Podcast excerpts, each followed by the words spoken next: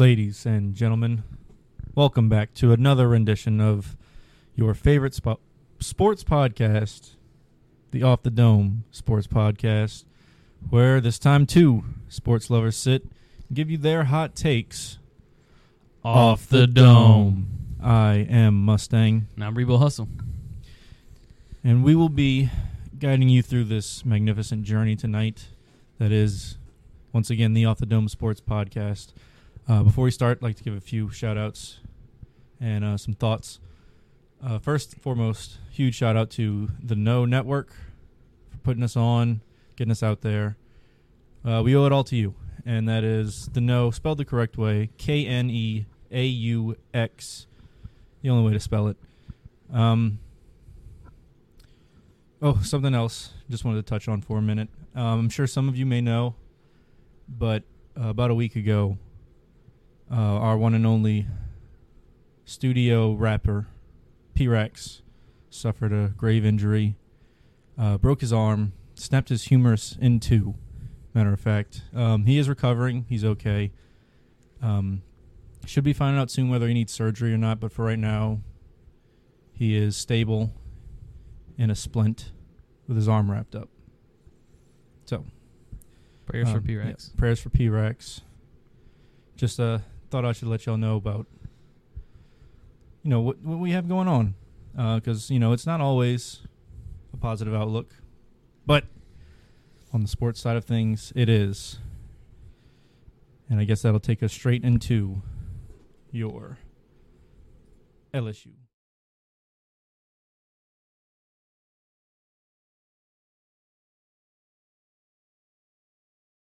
You're fighting tigers.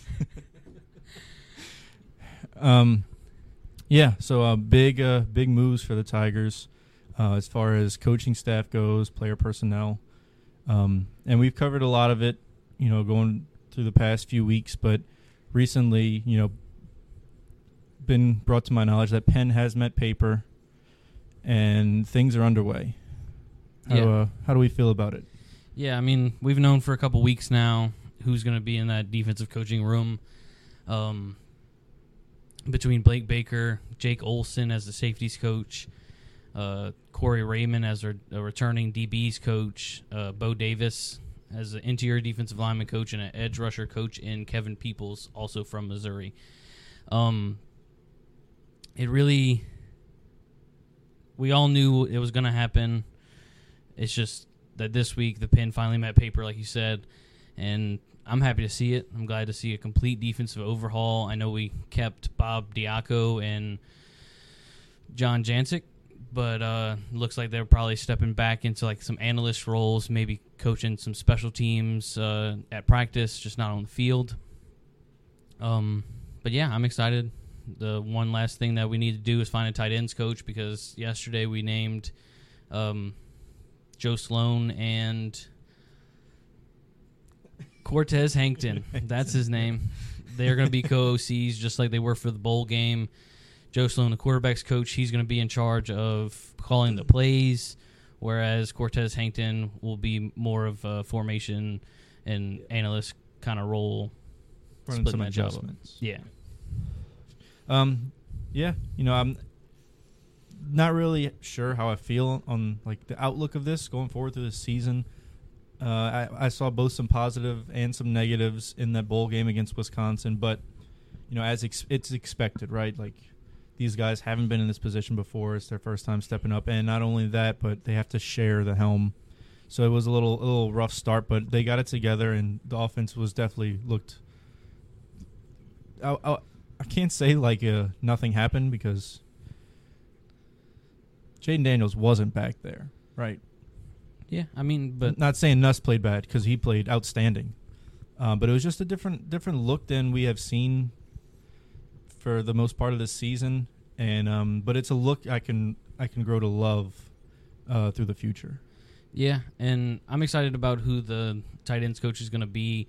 I don't think there's any rumors of names just yet, but we all know that Brian Kelly is known for offensive linemen and tight ends, and so I'm sure he's got a couple names in his back pocket that he's just waiting to interview or trying to hammer out some things with uh, the athletic director and things like that. So I'm excited to see if it's a young guy, that would be even better. But whoever it is, I'm sure they'll be more than capable. Yeah. Uh, but yeah, definitely a new look for the Tigers as far as coaching personnel goes. And I, I think it's for the better, right? I mean, we saw that defense severely struggle last season, and just getting a completely new room to surround these players and increase their potential uh, really make, makes me have a good outlook on this upcoming season and you know the seasons following. Um, you know, as far as LSU goes, It's a quiet time. it's a, a, a good downtime uh, for the the fighting Tigers. You Yeah. know, we're in between. We're 21 days from LSU baseball kicking off or something like that. We'll have baseball starting soon, and obviously, you know, we love baseball in this household, especially when it's purple and gold baseball coming off a natty. So we'll definitely keep y'all updated on that. Uh, we will be, in fact, in Houston for the College Classic um, to watch LSU win it all for whatever it's worth. Winning it all in three games, round robin, no tournament. Yeah. Um, yeah, no, we had a fun time two years ago doing it. I think it'll be another fun time, especially because we're we've expanded our group from three to five, even though Redfish doesn't want to hang out with us. but yeah, like I said, downtime for LSU in between football and baseball. They're two best things in my opinion. Um, so yeah, be on the lookout. I'm sure we'll we'll have some news on that in the next coming month or so once things get rocking and rolling. But for now, we'll continue on to our next segment, which is your New Orleans Pelicans.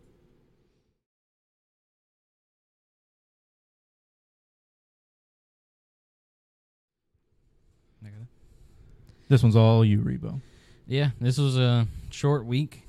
We had only two games. Uh, I believe we did the pod last Tuesday. They next played on a Wednesday in Charlotte, and as the Hornets versus Pelicans series always goes, we performed great. I believe it was a 20 point game at the end. Came away with a win. But last week was also a tale of two different stories because we then went into. Nope. They came. We debuted the graveyard, which is awesome. And according to Mustang, who was there, Wrong person. nope, Redfish, that's him. I was not. According to Redfish, who was there, uh, all the graphics were amazing. The court was awesome. You could tell the fans were into it. But uh, we could not stop Devin Booker to save our lives. I believe he had like 32 at halftime. I believe he ended with 53 or something like that. Um, just couldn't keep up with the Suns' defense. Uh, defensively, we were there, and it just wasn't really affecting the shooters.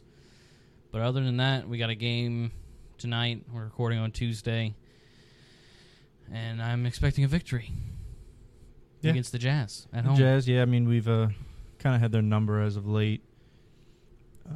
Yeah, the Jazz are weird. It's like the season series with them. It's always the two games that we play in Utah, we lose.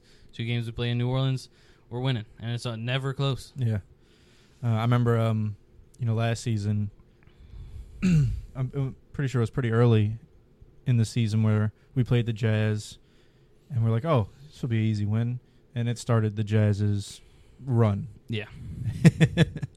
they got hot that night and didn't stop for more than a couple weeks. But um, you know, as Pelicans fans, I think we both have a pretty positive outlook on this season. Like the way the team's shaping up, like the way they're playing together. Uh, what do you what do you think are the Pelicans' chances for making a playoff spot, not a play-in spot? Yeah, I mean they've been floating from the five to seven range this year. Seven being that last play-in uh, spot. Um, it depends on if we make a move at the trade deadline, which all the rumors say yes. But personally, I wouldn't love it because the locker room is just so tight knit. You got people like Larry Nance that are like buying buying sections for people's families whenever like rookies' families uh, whenever we're in their home city. Um, but everybody's like, "Oh, we need another backup big," but I don't know if you can move on from Larry Nance, and then yeah, you can use a backup wing or a starting wing, but are you willing to depart with an all defensive caliber player in Herb Jones, which was the latest rumor that has then been uh, solved as untrue?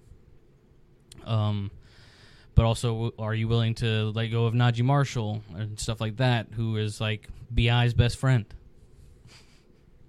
And so I I think that the no matter what the talent is that you're bringing in, you're either giving up way too many draft picks because we don't have another second rounder till 2029 or you're breaking the locker room to a point where it's not going to it's just not going to be the same. So I'm looking forward to just chugging along with this roster, keep getting these guys better. I know that our starting five as a unit have a minus five, uh, or minus five points per 100 possessions. Yes, that's it. Um, but you getting great defense out of the bench. If Trey Murphy shooting off the bench is great, that's when we win games. He had a bad night against the Suns. Everybody has a bad night. Kind of why we lost. Yeah. Yeah, you know, um, definitely like to piggyback off of what you said about you know the locker room. These these players are definitely gelling together, and it shows. Like you can see them always picking each other up.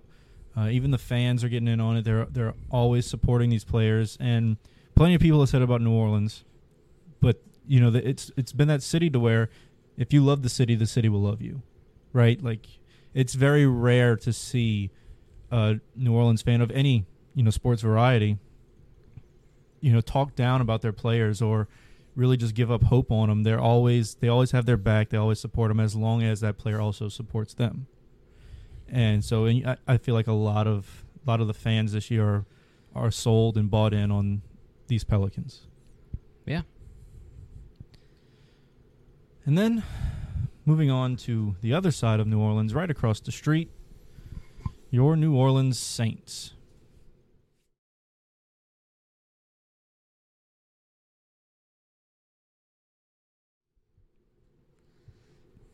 not a good graphic but we're stuck with it There's not many better ones. for another year.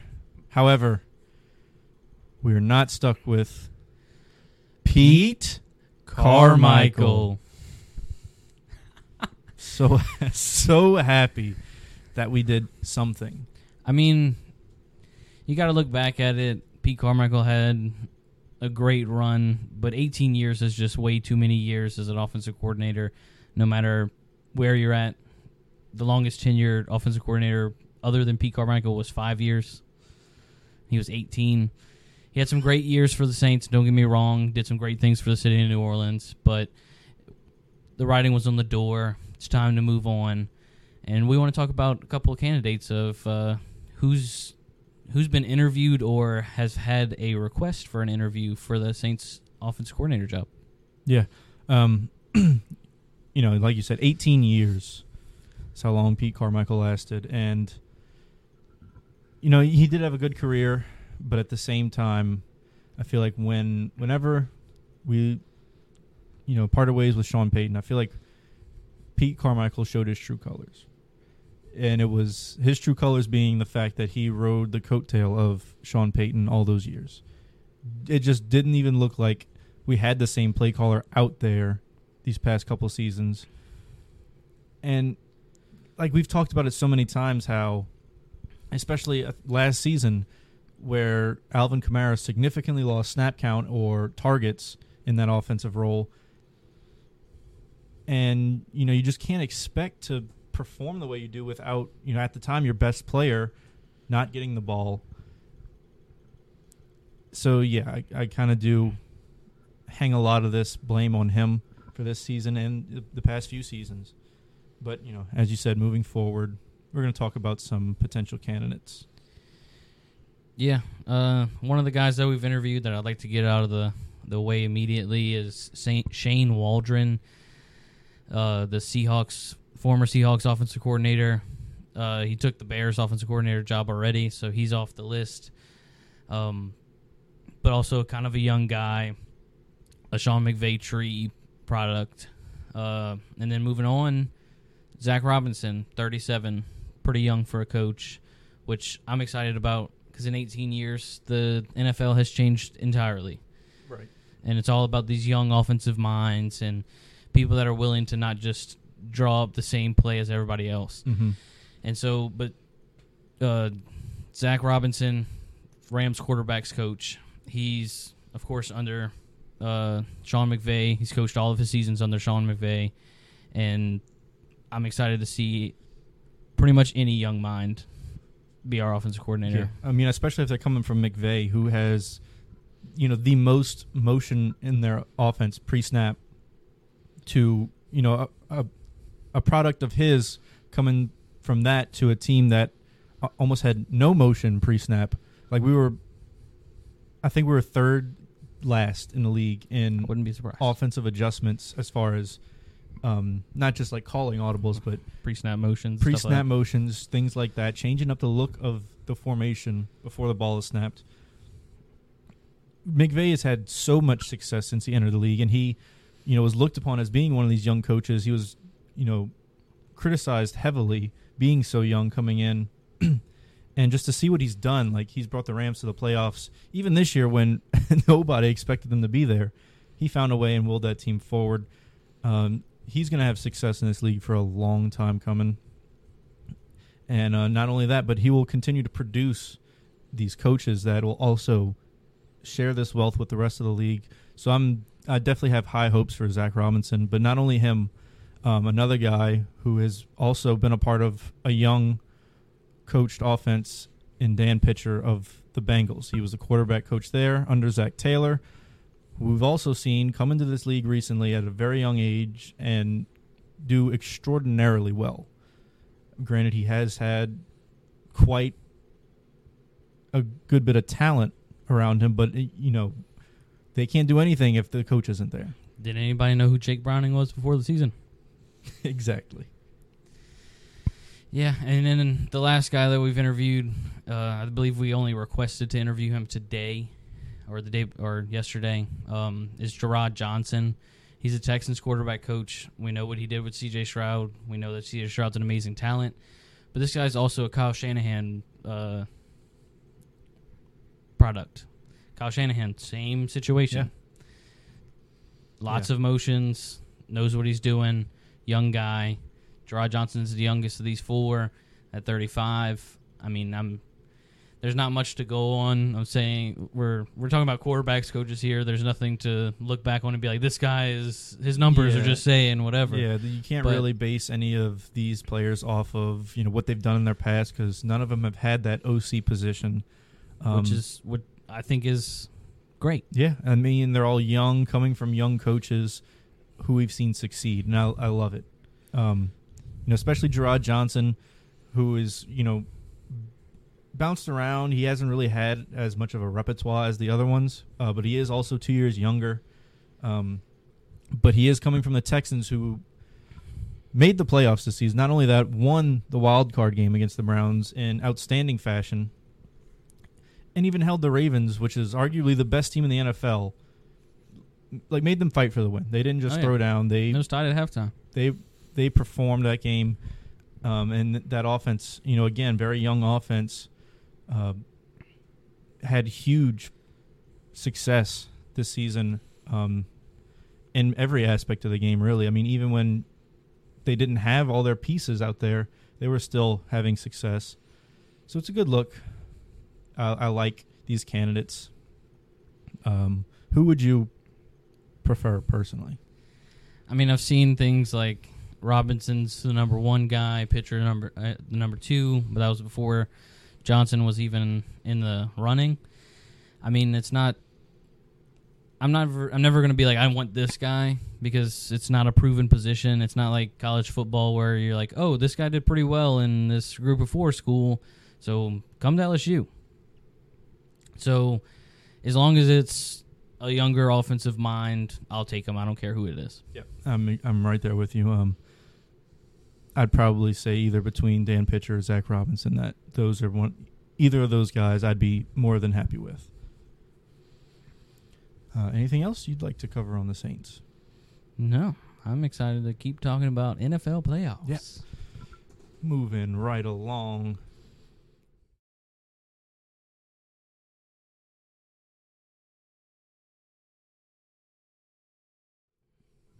And as you see that graphic, we are down to championship weekend. Um, AFC will be Ravens versus the Chiefs, who not many people expected to be here, like even at the three seed.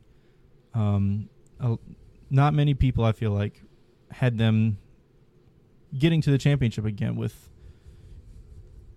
You know, I mean, obviously you have Patrick Mahomes. You can never count him out, but it just it didn't feel right this year for the Chiefs. I feel like they had too many distractions.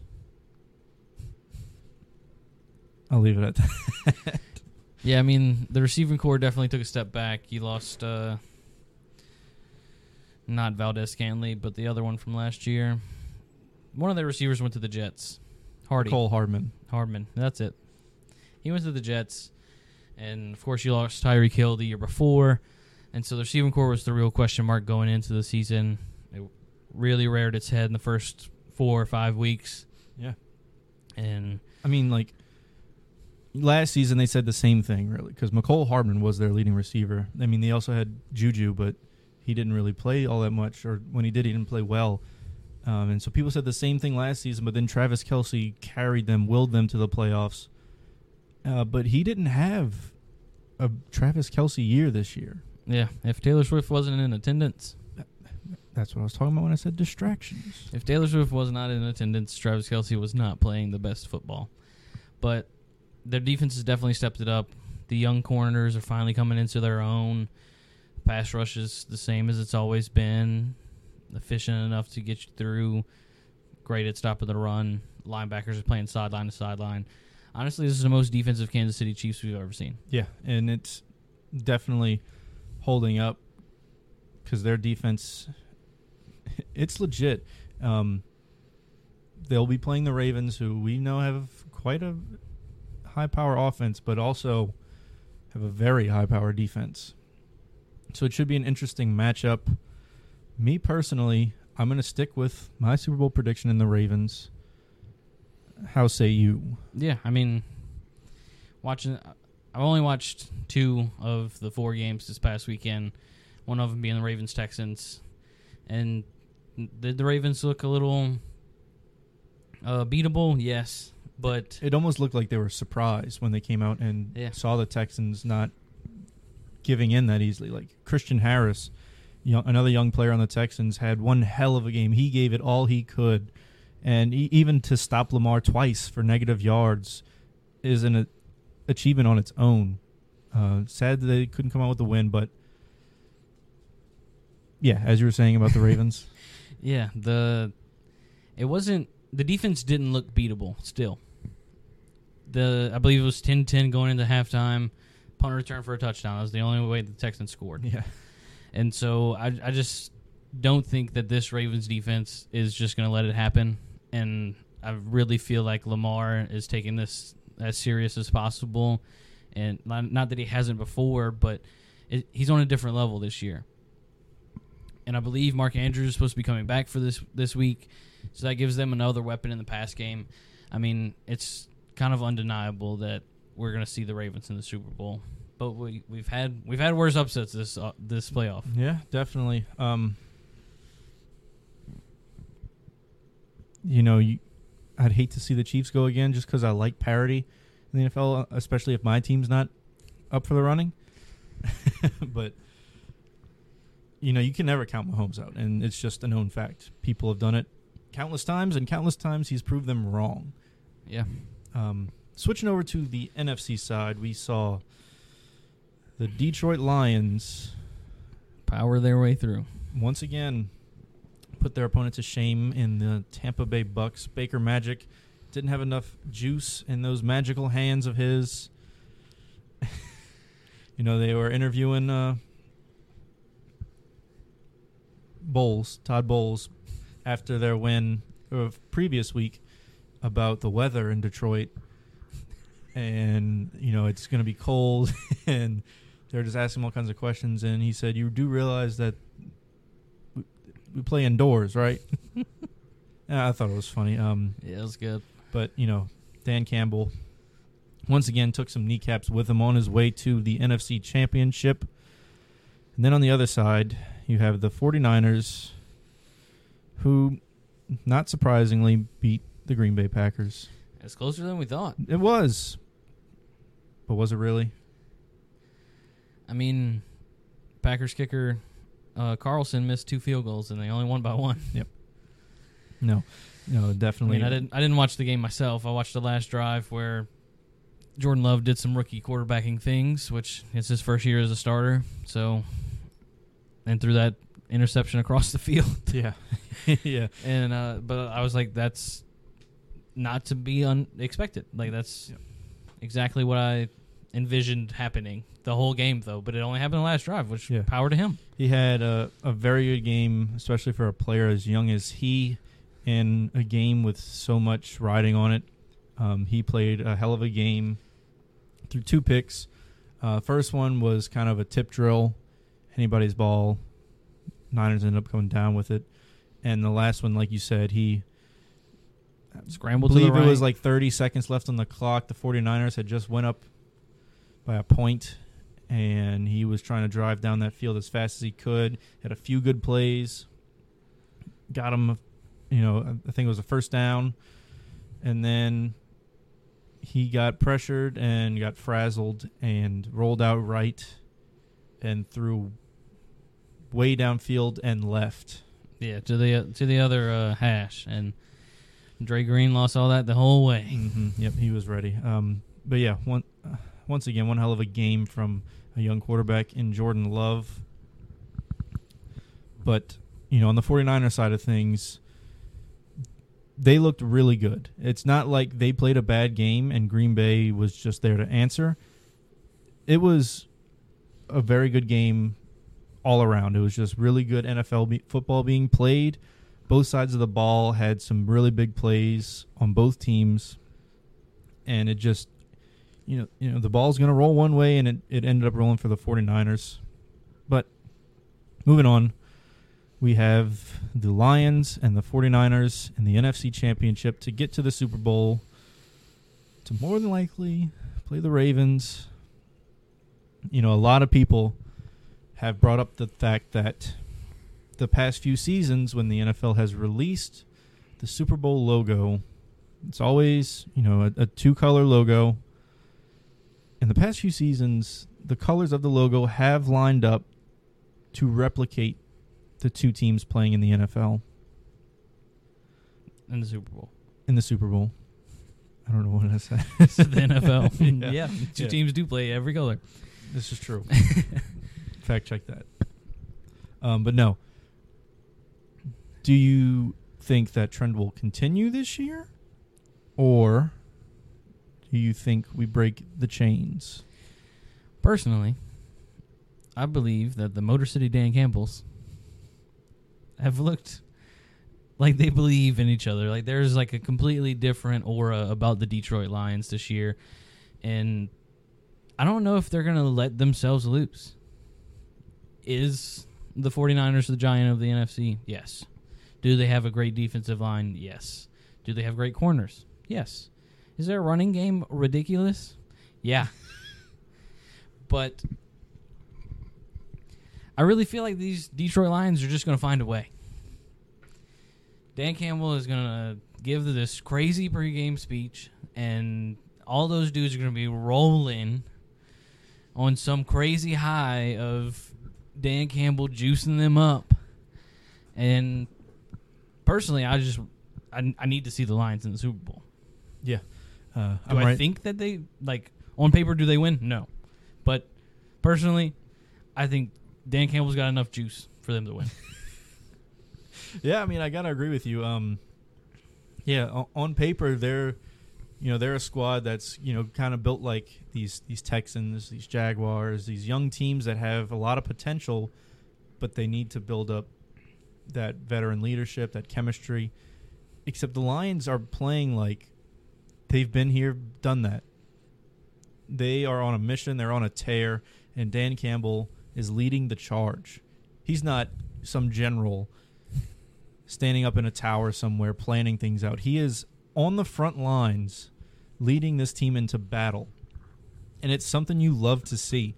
Um, you know, I, I know that all of us here at Off the Dome all have the same Super Bowl matchup, that being the Lions and the Ravens. And we never agree on things like this. No, we hate to see each other be right. But, you know, with that being said, with, you know, our prediction being Lions, Ravens in the Super Bowl, I know I'm the odd one out in having the Lions winning the Super Bowl. But now it's feeling more and more like it's more possible. Dude, if they slay the giant, why not do it again? And yeah, if they can get there, do you think the juice was crazy for the NFC Championship? the juice is going to be flowing for the Super Bowl. Oh, I, I agree. I'll be drinking the, the freaking Dan Campbell juice. Give me a glass. I'll take a shot. I'll take a shot. But yeah, um, definitely a a very unpredictable, at times, NFL playoff. But also one of, if not my favorite NFL playoff so far since I've been alive. Like these games have all been, Nail for the most part, they have all been extremely good games, close games, come down to the wire, and you all like. There's always a moment in these games where you know that these teams are going to come through. You see the fight in these players. There's so many emotions going, especially because more than likely, like the Eagles, Jason Kelce's probably played his last game. Also, Lane Johnson might have played the last game. The Eagles' offensive line might look a whole lot different next whole year. Whole lot different indeed but um you know one thing i love to see as you know jason kelce didn't harp on you know that the fact that it might be his last game that he's probably looking at retirement he stood on that field looked around for a little bit headed straight to the locker room got on a flight to kansas city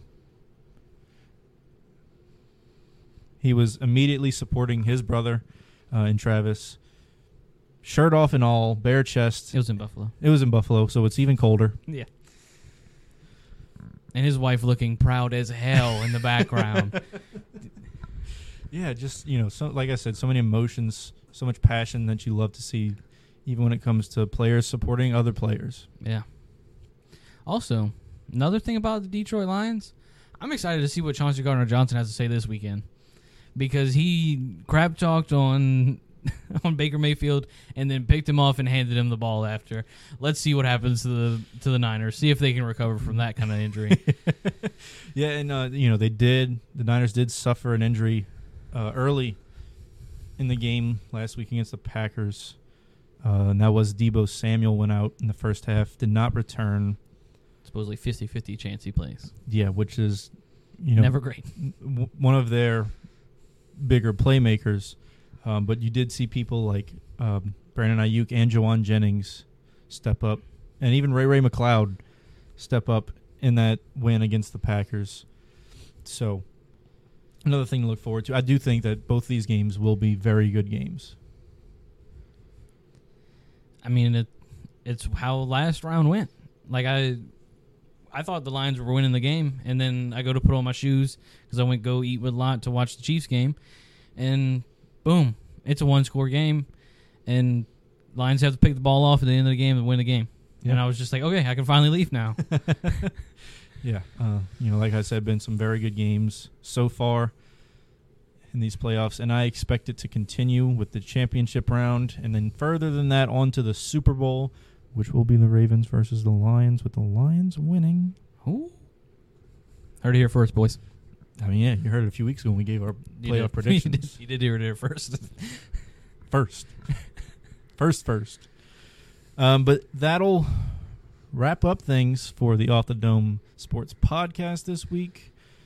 Uh, as always, it's been a blast. Um, once again, huge shout out to the Kneaux, spelled K N E A U X, the correct and only way to spell it. I've been Mustang. I'm Rebo Hustle. Thank you for tuning in to the Off the Dome Sports Podcast.